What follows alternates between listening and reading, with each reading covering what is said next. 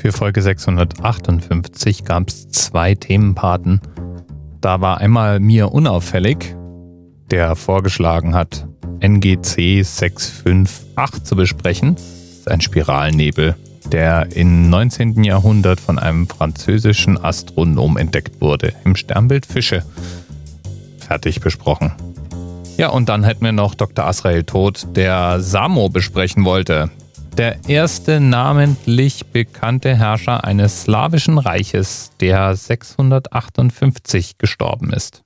Ich war also drauf und dran, eine dieser beiden Themen zu besprechen und danke nochmal Dr. Asrael Tod und mir unauffällig, als ich über eine andere Geschichte gestolpert bin.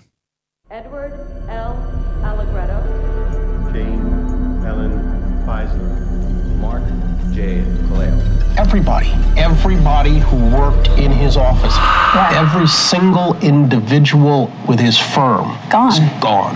700 families. I had 700 families. There's only one reason to be in business is because we have to make our company be able to take care of my 700 families.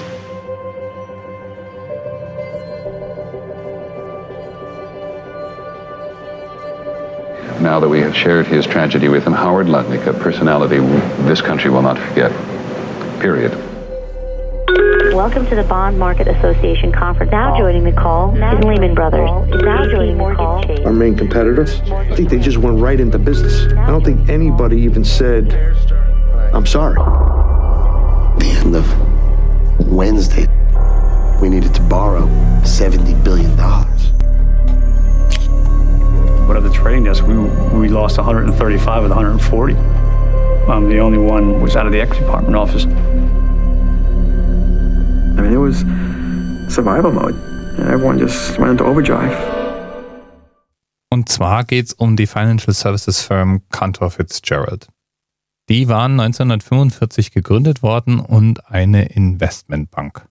Und wenn du jetzt mit den Schultern gezuckt hast, dann liegt es daran, dass du hier in Deutschland bist und deswegen wahrscheinlich noch nie was von dieser Firma gehört hast, außer du bist Investmentbanker. Aber Amerikaner, die kennen diese Firma. Es war nämlich so, dass Cantor Fitzgerald seinen Hauptsitz in New York City hatte. Im World Trade Center. Die Stockwerke 101 bis 105. Und von den unglücklichen Menschen, die in diesen Stockwerken waren, überlebte an diesem Tag nicht einer. Alle 658 kamen ums Leben. Der CEO von Cantor Fitzgerald verlor an dem Tag auch seinen Bruder. Wenig später war er mit einer Erklärung im Fernsehen, die unter anderem dadurch bekannt wurde, dass er vor laufender Kamera in Tränen ausbrach. Und bei dieser Erklärung schwor er sozusagen, dass er die Firma wieder aufbauen werde und dass die Firma in den nächsten fünf Jahren jeweils ein Viertel ihrer Einnahmen an die Hinterbliebenen der Verstorbenen auszahlen würde und zehn Jahre lang für eventuelle Nachbehandlungen, Krankenversicherungen und Krankenhauskosten etc. aufkommen würde.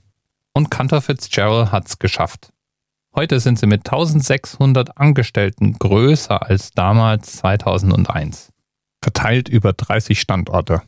This morning, after a moment of silence commemorating those who died, the U.S. financial markets started trading bonds again. When the markets open on Thursday, September the 13th, the screens in every bank flicker and then come on. You know, one of the things is if you talk to people on Wall Street, you'd say it was one of the happiest things they'd ever seen. Like, how could Cantor, which they all knew was destroyed, you know, when they saw that flicker, and then it came on, and they were like, son of a gun, you know, and they were rooting for you. They pulled it off. You know, they pulled it off. It's a miracle. I mean, literally, to get connected, to keep the trades in the order of flow. I don't think there was a person around that thought that we would turn the switch on September the 13th. Krasse Geschichte. Und ich konnte irgendwie gar nicht anders, als die zu erzählen. Denn ich war am 11. September tatsächlich selber auch in New York. Nicht in der Nähe vom World Trade Center, aber ich konnte es sehen. Ich war in Queens. Das ist auf der anderen Seite vom Hudson River.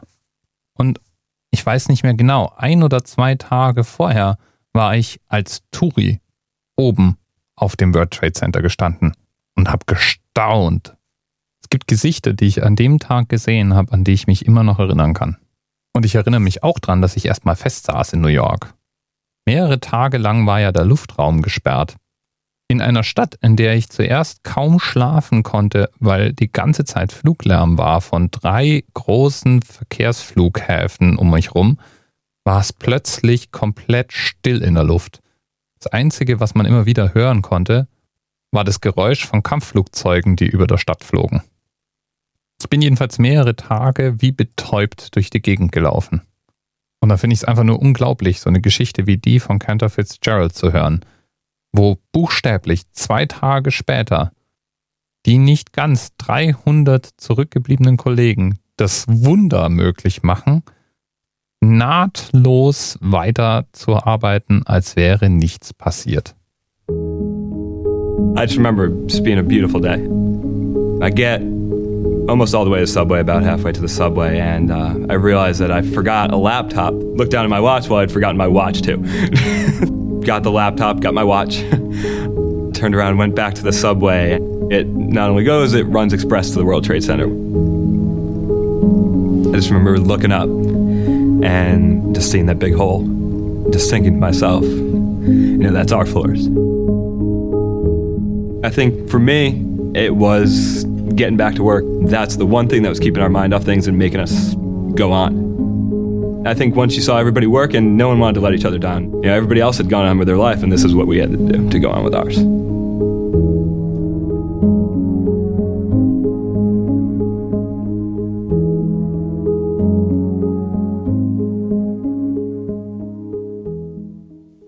Bis bald. TMRS 10, 9, 8. The experience of 47 individual medical officers. Was hier über die Geheimzahl der Illuminaten steht. Und die 23. Und die 5. Wieso die 5? Die 5 ist die Quersumme von der 23.